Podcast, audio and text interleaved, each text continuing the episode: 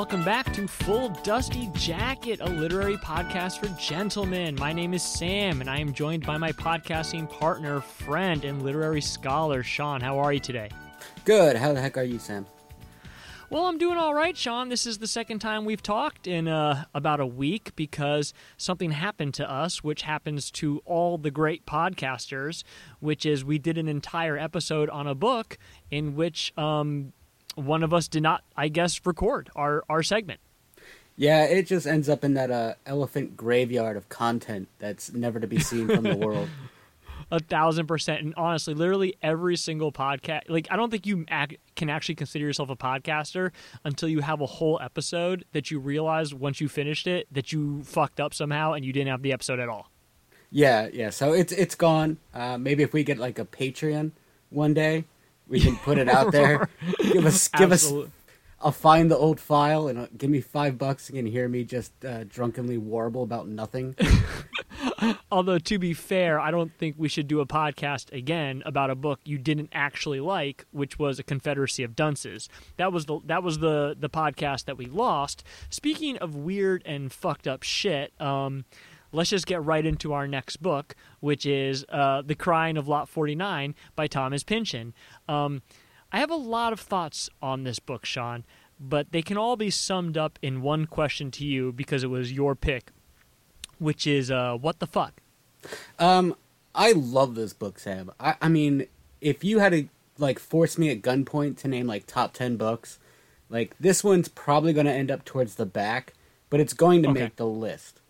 And Okay, keep ahead. going. uh, no, no, is- expound, sir. Just like this fucking book. Expound. right. Well, so this was the book for me essentially that made reading like fun again. Like it made it super interesting. Um, I can ask you a question. It's like you're a big movie guy. Like, was there ever a movie like growing up that you saw that you were like, "Whoa, film could be this way"? No question. It was the usual suspects. I was 12 years old. I was at home on like a Friday night because I was a dork. And the usual suspects was playing on the USA network. So there were commercials, and I'm sure it was heavily edited for cursing.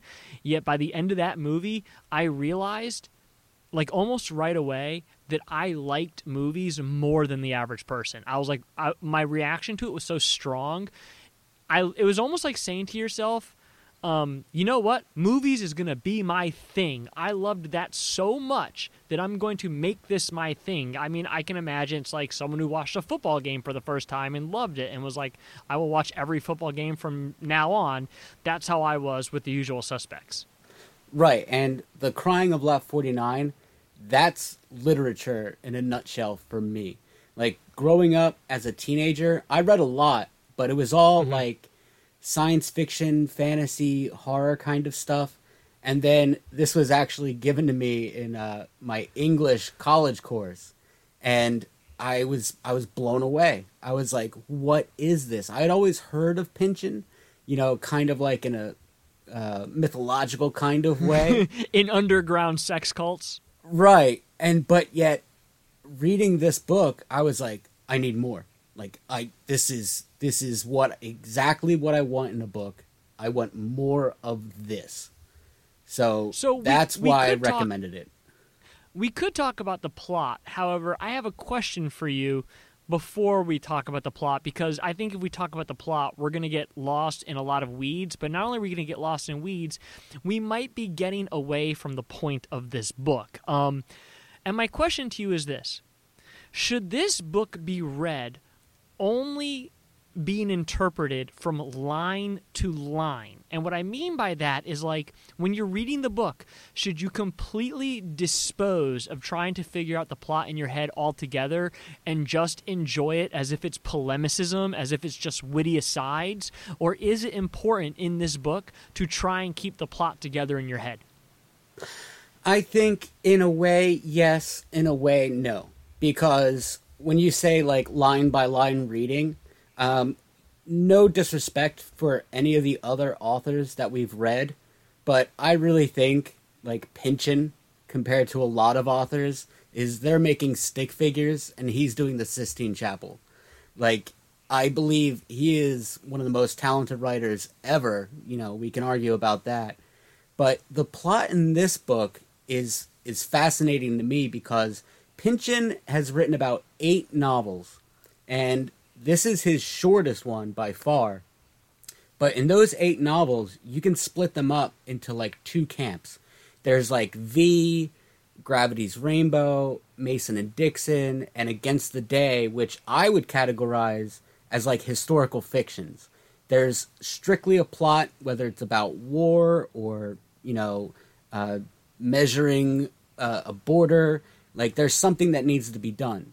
But then the other half of his writing, which The Crying of Lot 49 falls into, is this like weird comic detective holistic agencies where it's these everyday people that get enveloped in some sort of like wide ranging mystery outside the scope that you would expect so they're not like Sherlock Holmes where they're like uh, simple clues that you know lead up to like the deduction of a crime or you know some offense, but rather it's kind of a freewheeling examination of a certain point in time that points to something greater. So there's no answer to the crying of lot 49 plot wise but it's rather like i say it's like a slice of time that comments on something bigger. So it's interesting you say that. Okay, so the way I read this book, and even though I said "what the fuck," um, I actually enjoyed the book. Um, I just didn't enjoy trying to figure out what the book is about, and because I'm a simpleton.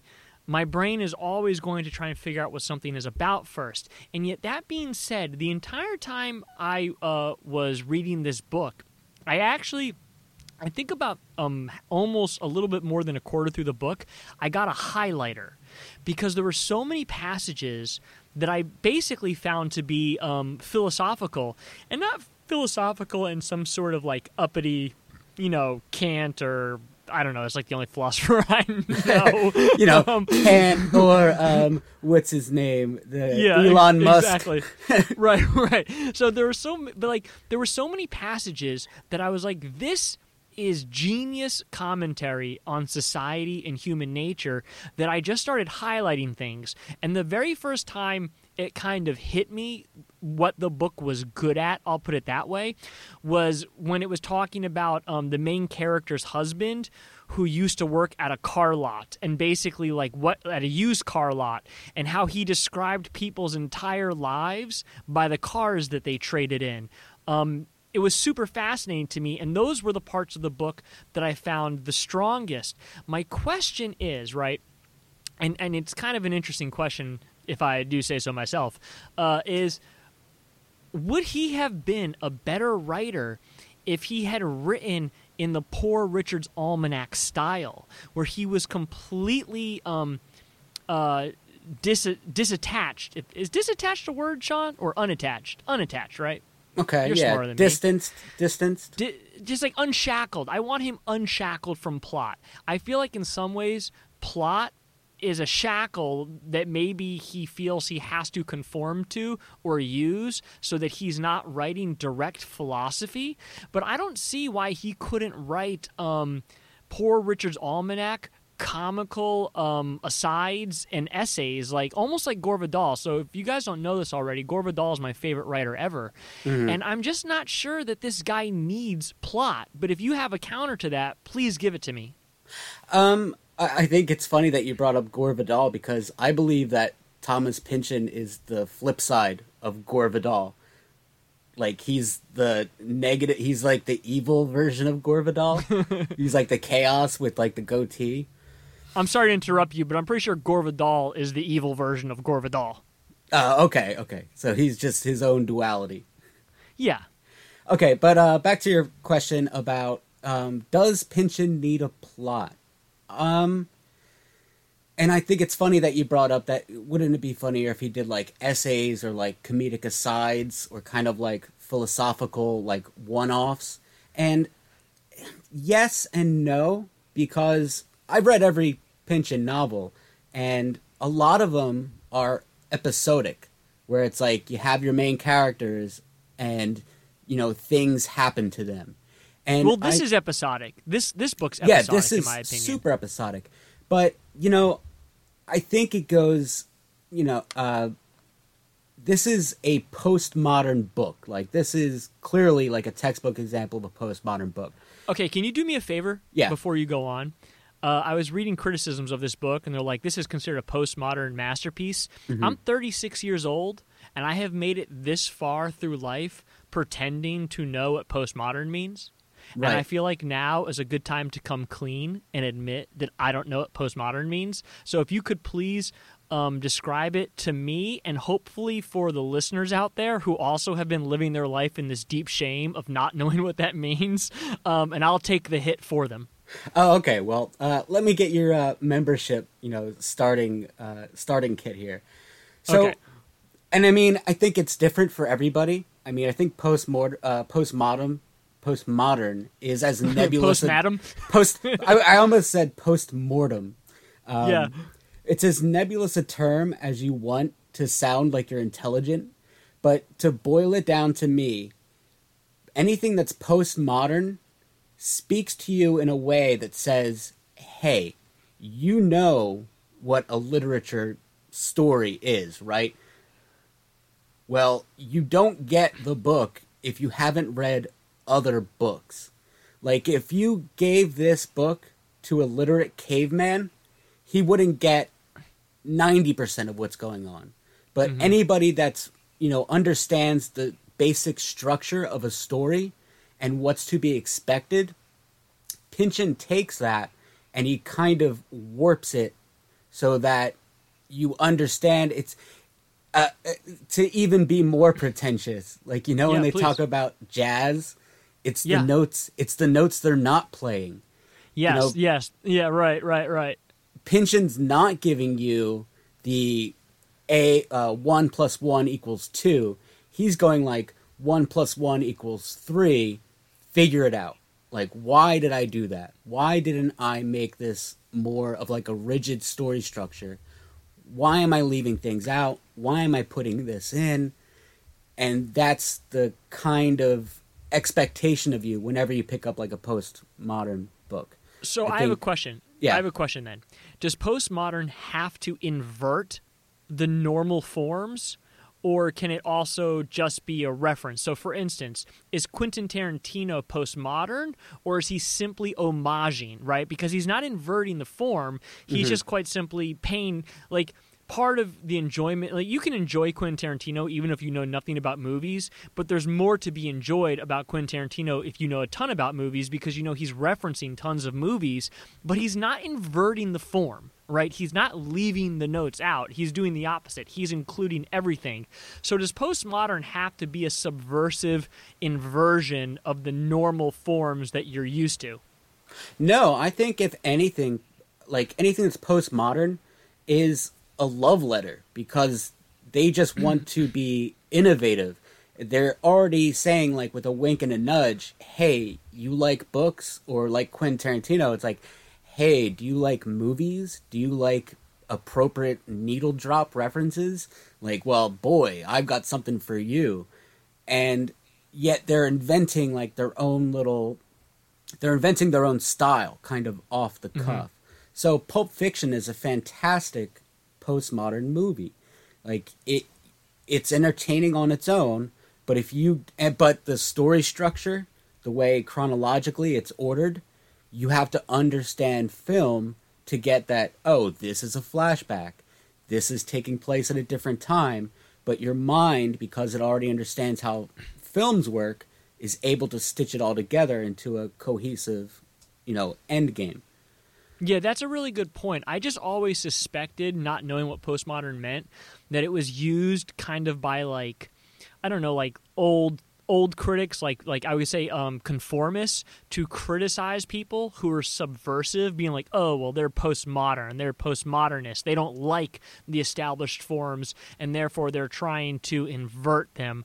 Um, before we go too far into that, because I think we're getting away from the book, normally, even because this was your choice, I would ask you to do the summary of this book. However, I think I should do it because I'm the more unfamiliar party, and this is such a complicated and Byzantine novel that I think I should try and summarize the book so it'll give you uh, a clear indication of whether or not I understood this book at all. Well, you know what? I'd love to hear your interpretation of what passes for a plot in the Crying of Lot 49. So, I'm, I'm going to make ado, it real simple. I'm going to make it real simple. Take the There's a woman. There's a woman. Her name is Oedipal. Is that how you pronounce it? Oedipa. Oedipa, excuse me. Which is, by the way, is this a play on Oedipus? Oedip, you know, is this a play on Greek stuff? Well, we'll talk about names because that's a big part of this book. Okay, okay. So basically, long story short, she's this she's this gal. She lives in California.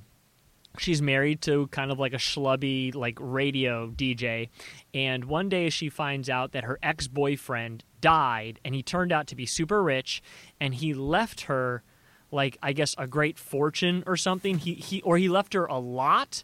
Um, but in order for her to claim this thing, she has to basically go on this long journey of series of misadventures that often uh, involve hallucinogens uh, prescribed to her from her psychotherapist. And along the way, she thinks she discovers a conspiracy theory regarding her ex uh, boyfriend and a postal company like basically she thinks her ex-boyfriend owned a postal company or his family owned it going like hundreds of years back that was a rival to another postal company going hundreds of years back and she thinks that possibly this other postal company is now an underground society while at the same time she's trying to figure out what the hell her ex-boyfriend left her um dude how close am i to the plot of this fucking book I, I think you nailed all the most uh, uh, salient points there. That, you know what? It's about a woman that finds Mm-hmm. herself embroiled in this mystery. yeah And but which may not be a mystery which may It may not be may not entirely be in her thing. head. Which I think is funny because if I had to say what this book means thematically, there's two major themes of this book, Sam. okay One is communication. Two is paranoia.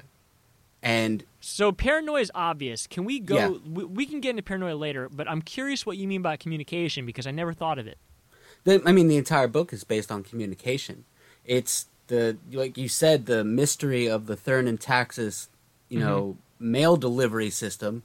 What does that mean? It's it's people sending letters to each other. It's communication.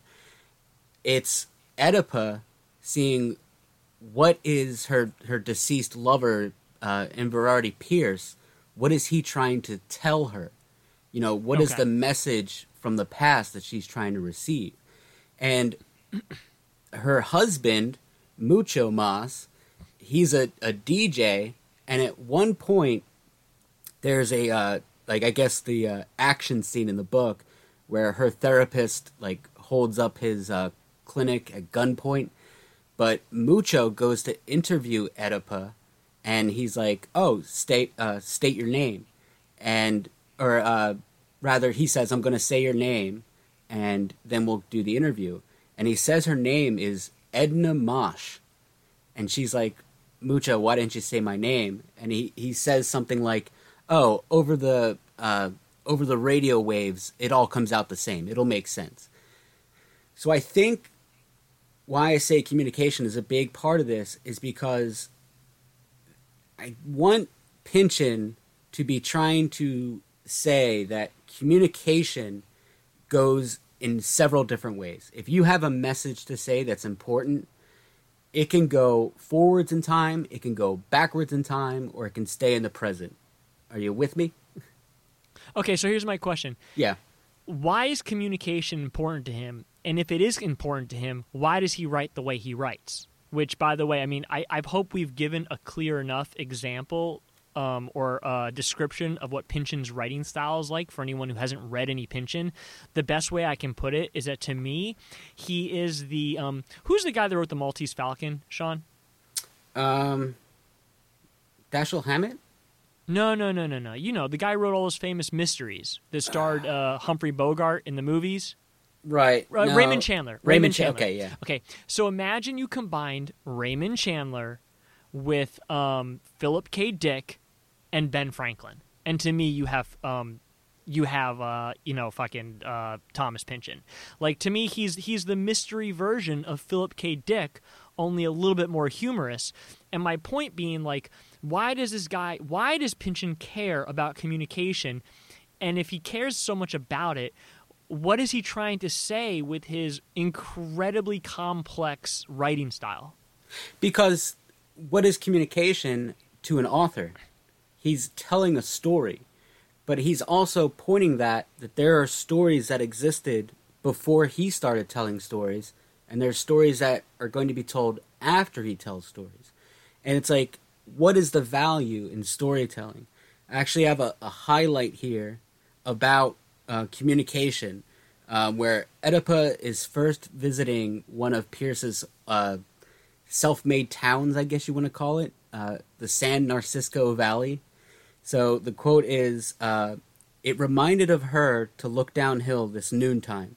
Some immediacy was there again, some promise of hierophany, printed circuit, gently curving streets, private access to the water, book of the dead." But is he saying that it's worthless to write anything if everything has already been written? Like, I still don't understand um, what he's trying to say. Okay, well, let's. I think the perfect way that I can encapsulate what I'm trying to get across is Yeah. do you remember um, when. Okay, so Pierce, he dies and he leaves Oedipa as the executrix of his estate, which Yeah. means that she has to go look into all of his holdings. Because she's not a lawyer, uh, she's given Metzger as a lawyer to help her along the process. Which, Met- all by the way, former child actor, which is just a hilarious like little tidbit. It, it almost feels like he met a lawyer who was also a former child actor while living in Los Angeles. Yeah, and Metzger also translates to butcher. Oh, a little interesting. little highlight because the names in this are important. But anyway, back to what I'm saying. And there's, do you remember the seduction scene? Yes. Okay, so Metzger, he was a former child actor that's turned mm-hmm. into a lawyer, and he's trying to seduce Oedipa. Like mm-hmm. they're drinking like Jack Daniels or something. And what comes on the TV, Sam? I don't remember. It's a movie that he was in. Do you remember oh. it? No, I don't remember the movie.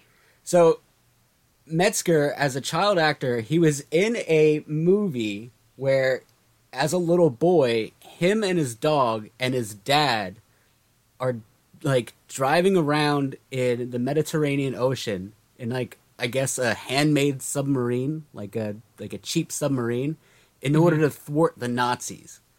Yeah. Okay, and in the when they're airing the movie on TV, they're playing it out of order, like they're playing the reels in different sequences. Yes. And Metzger is like gambling with Oedipa about in like kind of like a strip poker kind of way about what actually happens. But it's mm-hmm. really hard to tell because the movie is being played out of sequence. So, A, why is this postmodern? Because you have to understand what a movie is, right?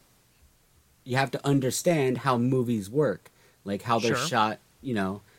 And three, Metzger is gambling against Oedipa that she doesn't know how movies work. You would think that a story about a little boy, his dog, and his dad trying to stop the Nazis is going to have a happy ending, right? Yeah. And at one point, they drown. Completely subverting like what you're ex- expected of it. That I think is what Pynchon is trying to say is are are we watching a movie being told out of order? Like what are we not getting when Pynchon tells his story? How Okay, im- so go ahead. no, go on. Go, no, you go on. Well, how important is it that when we hear a story, we hear it correctly? But I guess the point is why ask such a question? Like why is he so fascinating with fascinated with the idea that a story can be told um, against the forms. Like to me, this is subversive. Like what can be gained from reading stories or viewing stories that are that out of order? Um, because you know, for all Pulp Fiction, it's not that hard to figure out in Pulp Fiction what happened first and what happened last. Right. Um, I think here's another quote. Outward patterns a hieroglyphic sense of concealed meaning, of an intent to communicate. I think Pynchon is he's telling this crazy story because he's saying there's a message hidden in it that's bigger than all of us or maybe there's not that's the other paranoia aspect it, are stories supposed to be an entertaining diversion or is mm-hmm. there something larger that we need to know why do why do humans need to tell stories like where can we start like uh, okay, so breaking it down. now you get at something really interesting. So I wanted to bring this up uh, at some point in this podcast. Um, there was a TV show on AMC called Lodge 49, which was clearly a tribute to this book while not a direct adaptation at all. Okay, and it revolves around this kind of like fraternity lodge, you know, like for like adults, like just like ba- basically people who hang out, drink beer, and occasionally like perform kind of like semi cult rituals because they're a lodge. And within this lodge, there's a possible mystical mystery, right? That everybody in the lodge is invested in. Like they are invested in solving the mystical mystery that exists within this lodge. Yet every time you think that the that the mysticism of the lodge is real, the show does something to actually be like, no, it's not real at all. Um, and in fact, the pursuit of trying to figure it out is what's real. But then at the same time, one scene later, they'll do something to suggest that the mysticism is real. So they never give you a concrete answer on whether or not the pursuit of meaning is all that matters or if there actually is meaning that we are pursuing. And I think that kind of gets to what you just said, which is why I decided to bring up Lodge 49 right now because I think it directly connects to that TV show, which is clearly um, referencing this book in an homage to this writer. So I do understand that a little bit. Sean, I also want to ask you another question. Um, yeah. Is Pynchon a show off? And does he think that it is good for all of our brains to have to try and decipher what could have been said more plainly. No, like I said, I admire Pynchon. I mean, uh, uh, when I said that, I think you other... can admire him for being a show off, right? But you know, he does the show off thing without showing off. I, I mean, I don't know how I can kind of say it.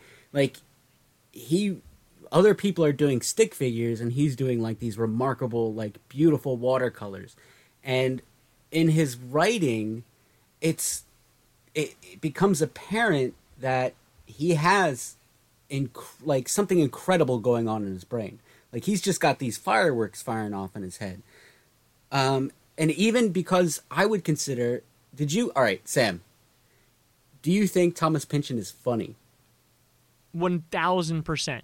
Not only is he funny, he's like what he's like reading Velvet. Mm-hmm. Um, the way he uses words is luxurious. You know what I'm saying? It's a type of funny, but it's also like a it's like a warm bubble bath. It's like if you could if you could take George Carlin and put him in a bubble bath with you, and you've got Thomas Pynchon. Yeah, I mean, uh, I read all my books on the Kindle, so I've got like tons of notes, um, just ranging from like kind of like a mun- like a mundane out of nowhere word, like uh, yeah. somebody gets kicked out of the army and he uses the term cashiered, and if you yeah. look it up, it means dismissed from the army disgracefully. Uh, mm-hmm. Later on, when um, uh, Metzger and Oedipa are sleeping together, the teenagers outside they sing them like a love song but Pynchon mm-hmm. rather uses the word chivalry, like S H I V A R E E.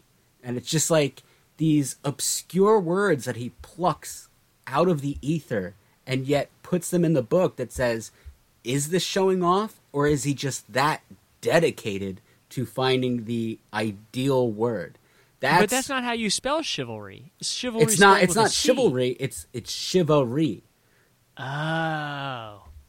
Yeah, Yeah, so like you got to be super smart to read this book, Sean. Like this, I think this book, Sean. Um, I'm not trying to blow smoke out your ass, uh, but it kind of shows what a master you are um, in just reading and like literary criticism. I think that you know, if this were a movie, I would understand the language of a movie a lot better than I would understand the language of this book.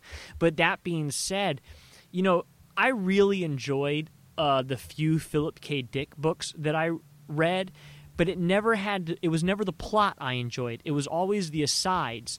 But one thing I'll say about Pynchon, because I think he's an even more complex writer than Dick, is that you have. I really, and I'm going to do this. You have to read his books twice. I think.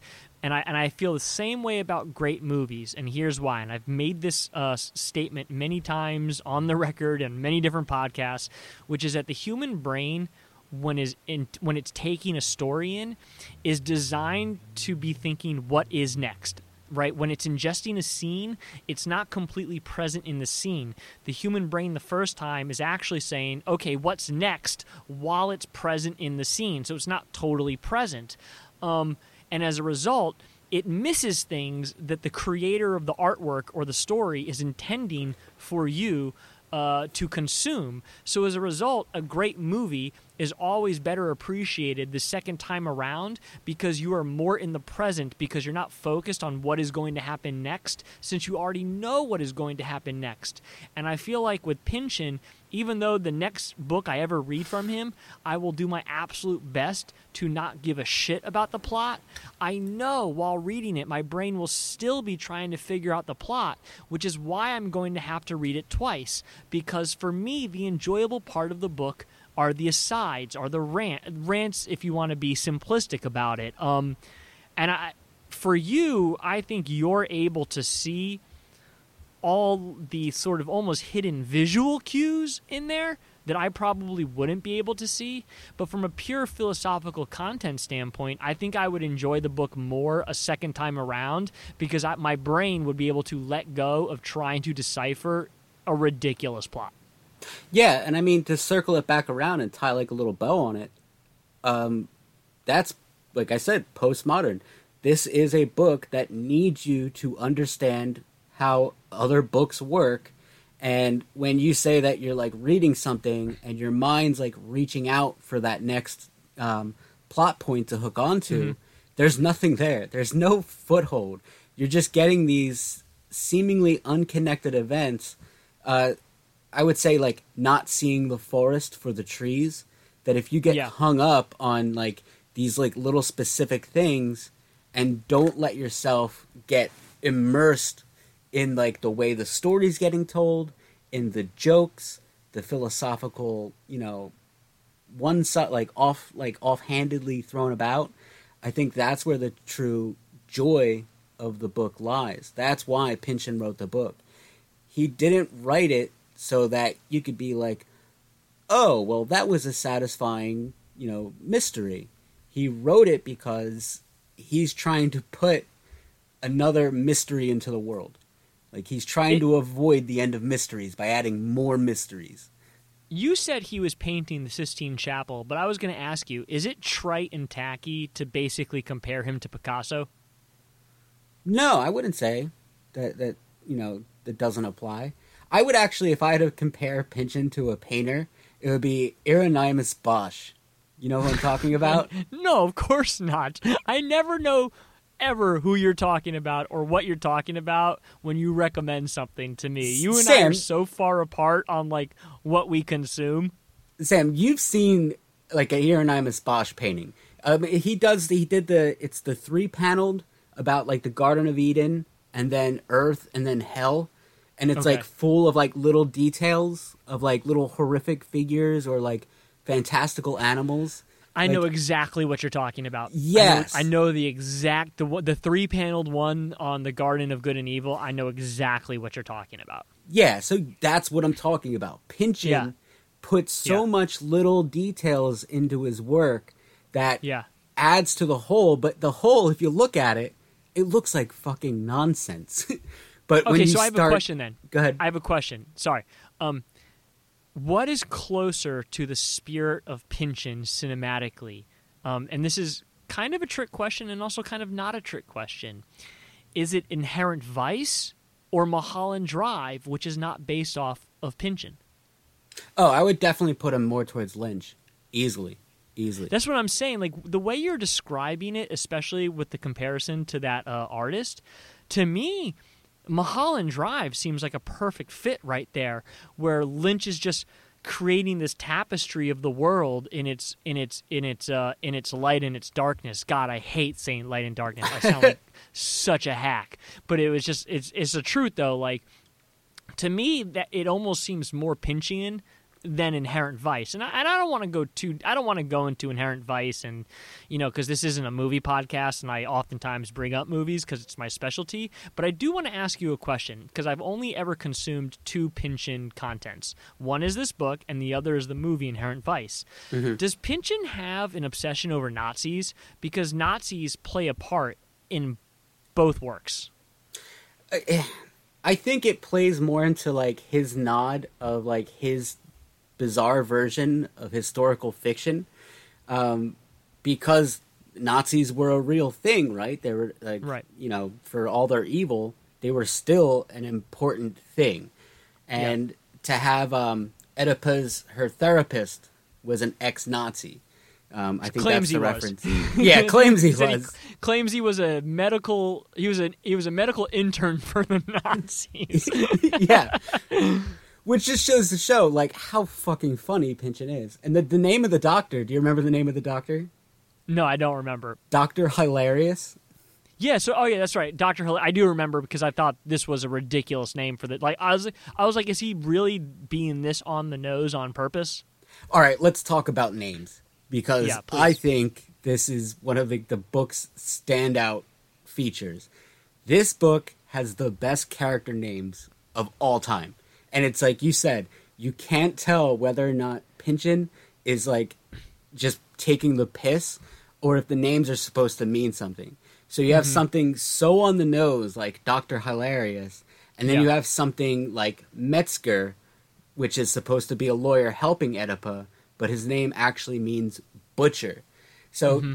were there any standout names for you, Sam? I mean, to me, it was it was it was Oedipa, just because I couldn't get away from like, what does this mean? Because I do know something about the story of Oedipus, but I didn't see her sleeping with her mother or uh, or her, her son or poking her eyes out. So I, I couldn't understand why he named her Oedipa. No, like I, I don't. I've thought about it before, and it's kind of like if you think of Oedipus, right? Yeah, That's where you're supposed to, you know, sleep Sure. with your mother, right? Right. And then there's like Oedipal. There should be like an opposite where it's like you want to. but the sleep with your Oedipal is just the. Oedipal complex. It still references Oedipus. Right, but I think there's like like specifically like a, a different term when it's like a daughter sp- wanting to sleep with her father, Yep. and uh, the the dead lover Pierce, I would think you would put as kind of I a father figure. Yeah, it's supposed to be kind of like a father figure. because he's a rich older man who's left her an inheritance like he were like she were his daughter Yeah, yeah, exactly. So that's where I think that's the only I'm grasping at straws, but that's the only kind of tie I can think of with Oedipa. so here's my question does he give a shit about names or does he not give a shit about names because there's some either filmmaker or author i can't remember this i was talking with a friend a long time ago and i was admiring how little of a shit he gave about names it was mm-hmm. like there was no thought in it whatsoever. It was like he, he might as well have named his characters Joe Schmo. He just like didn't want to put any thought into character names because he didn't think they mattered. And the problem is, I hear the name Oedipa and I think, all right, meaning, right, subtext. But I hear the name Doctor Hilarius or Hil- Hilaria, whatever you call him, and I think doesn't give a shit, like on the nose. Right. And yet, at the same time, once again, is this author, is Pynchon all about duality? Is he just all about, like, oh, you think I'm about this? Well, I'm about this. And if you thought I was about this, well, I'm actually about this, right? Like, is it just a fucking. Is it a is it a closed loop in which you can never find the beginning or the end?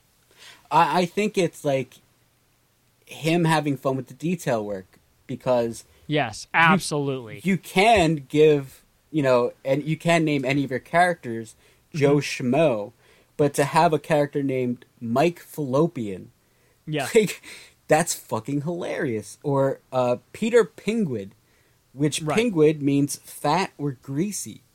Like Mm-hmm. all of his names have these double meanings. Uh, the the playwright that puts on the play, that's the the center mystery.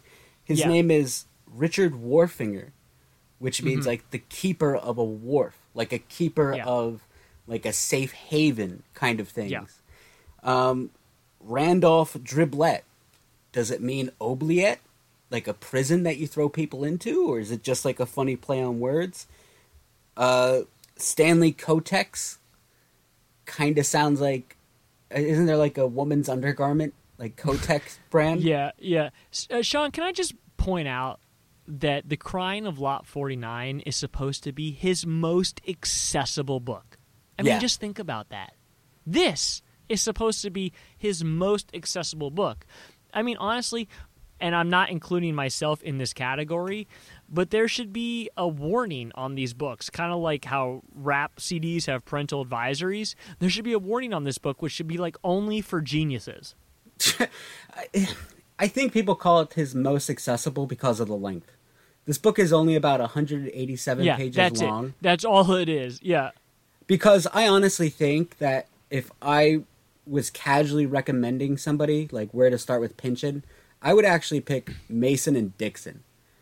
Um, Okay. And that book clocks in at like 850 plus pages. But Wow. that one is an incredible like historic fiction about two best friends having adventures trying to cope with like a, a tragic loss and in the end it's it's like his most emotionally fulfilling book because this book crying of lot 49 this one has the uh, classic now made famous soprano ending where it's Yeah. like what what happened what what what that's the way you're ending it Yeah. Right. it just kind of ends on this dull thud. What did you think about the ending? Were you, how did that hit you? didn't hit me uh, poorly at all because to me it made sense, right? It was the idea am I paranoid or is this real? That's all it was. Uh, to me, it made perfect sense. I- I- if anything, it was less of the uh, the black screen, the black frame in The Sopranos, because it, it made complete sense with the book, which is at the very end of the book.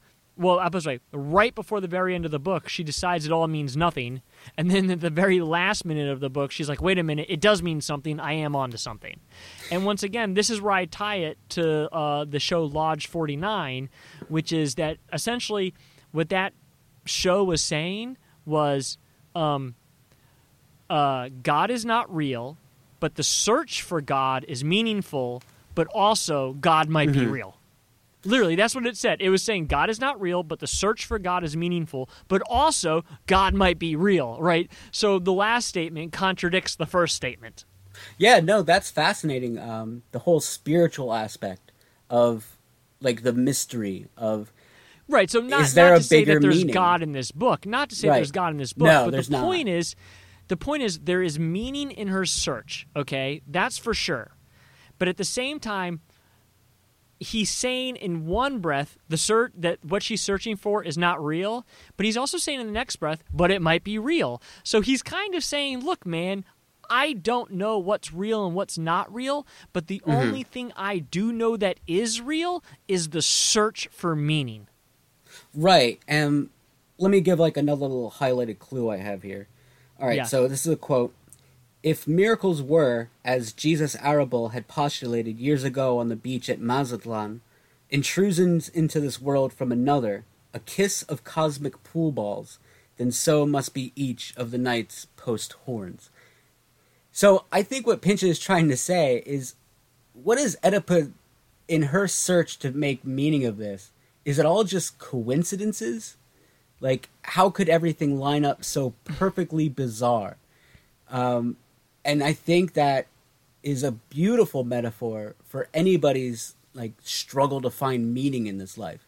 Because one But it, day, it could also suggest that if you tie enough pins, if you take enough photos and yarn and thumbtacks and you put them on your wall, you'll find connections where there weren't any.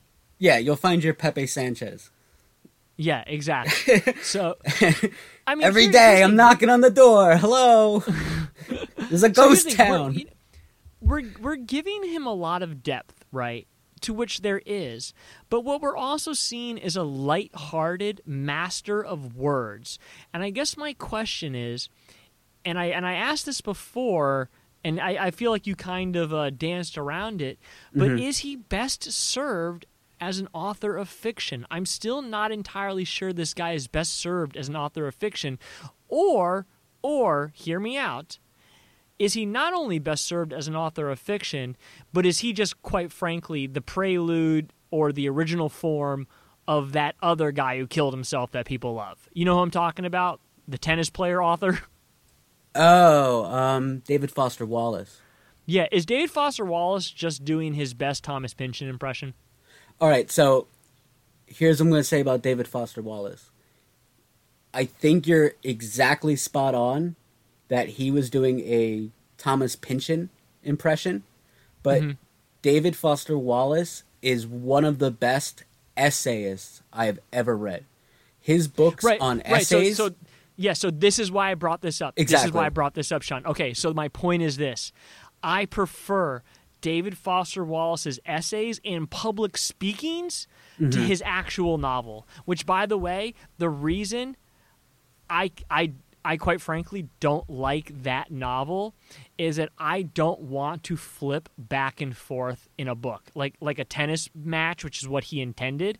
Mm-hmm. If if that I even tried to get the audible version of that book to do a thing where like they should make a form of that book where you don't have to manually flip back and forth. You know what I'm saying?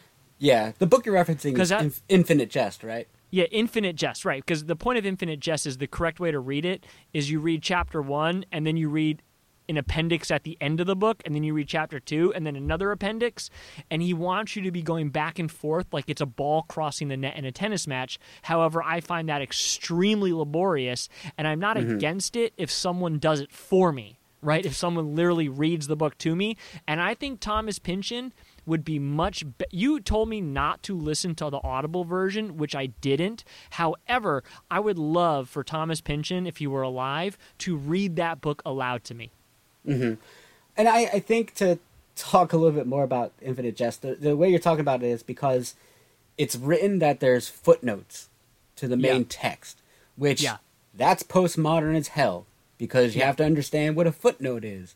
You have to Right. understand why Wallace would choose to put the footnotes in because he wanted you to be flipping back and forth in the pages like a tennis match. I think Because he was a tennis player, which Yeah. is just like never ever been done before. It's a he's It's- actually giving you a physical exercise while reading. it's yeah, it's formatting bleeding into the book. There's a, another uh, equally pretentious book called House of Leaves. I think the name is Daniel Danielewski, but Mhm. in it, towards like as you read the book, it's a horror novel, and then towards like the middle of the book, the way that the text is, it starts like Yeah. being written in spirals. Like Yeah. the text itself is blocked around spirals, and it's just it's so pretentious.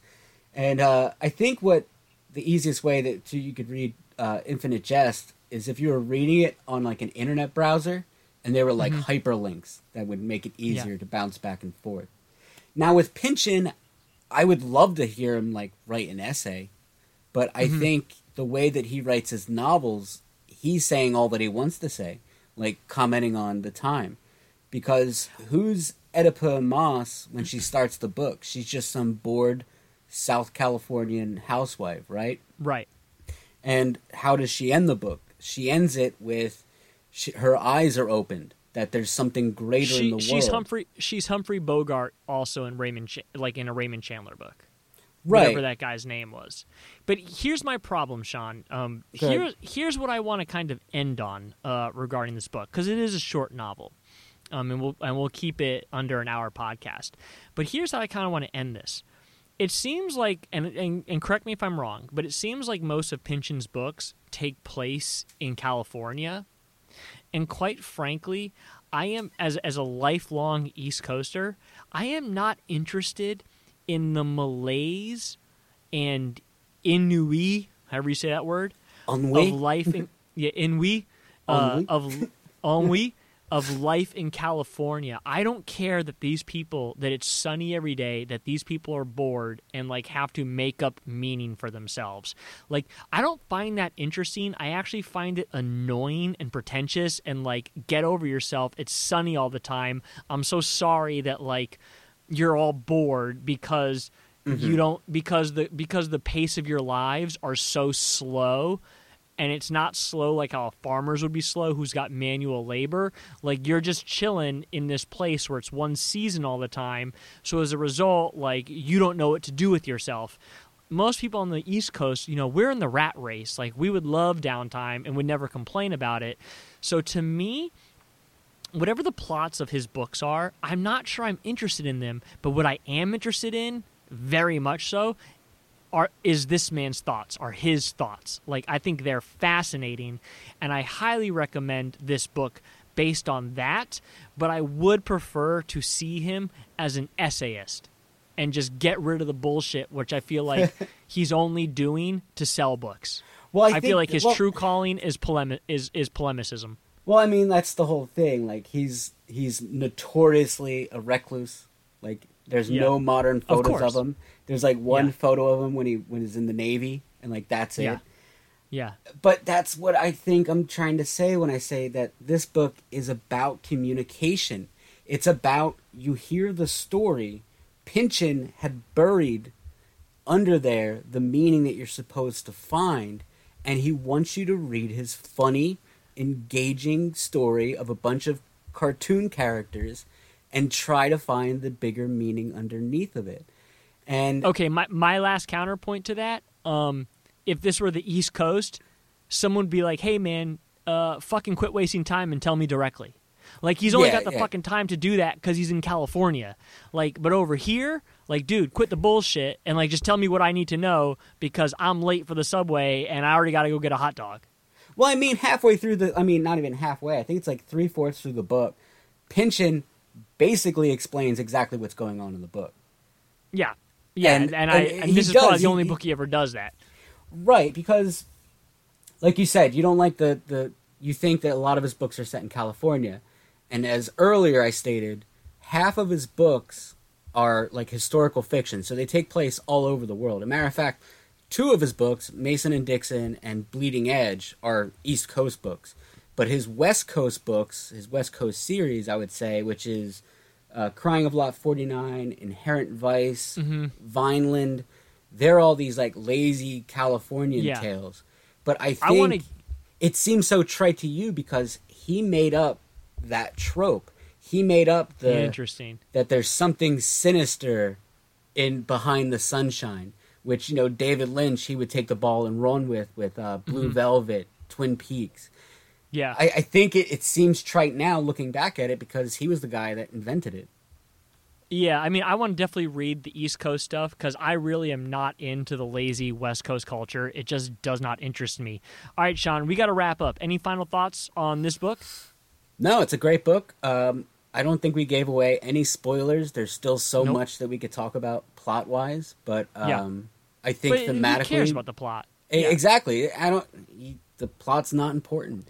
Don't read this, this book, book. This book is a technical marvel of genius. There's just no question about it.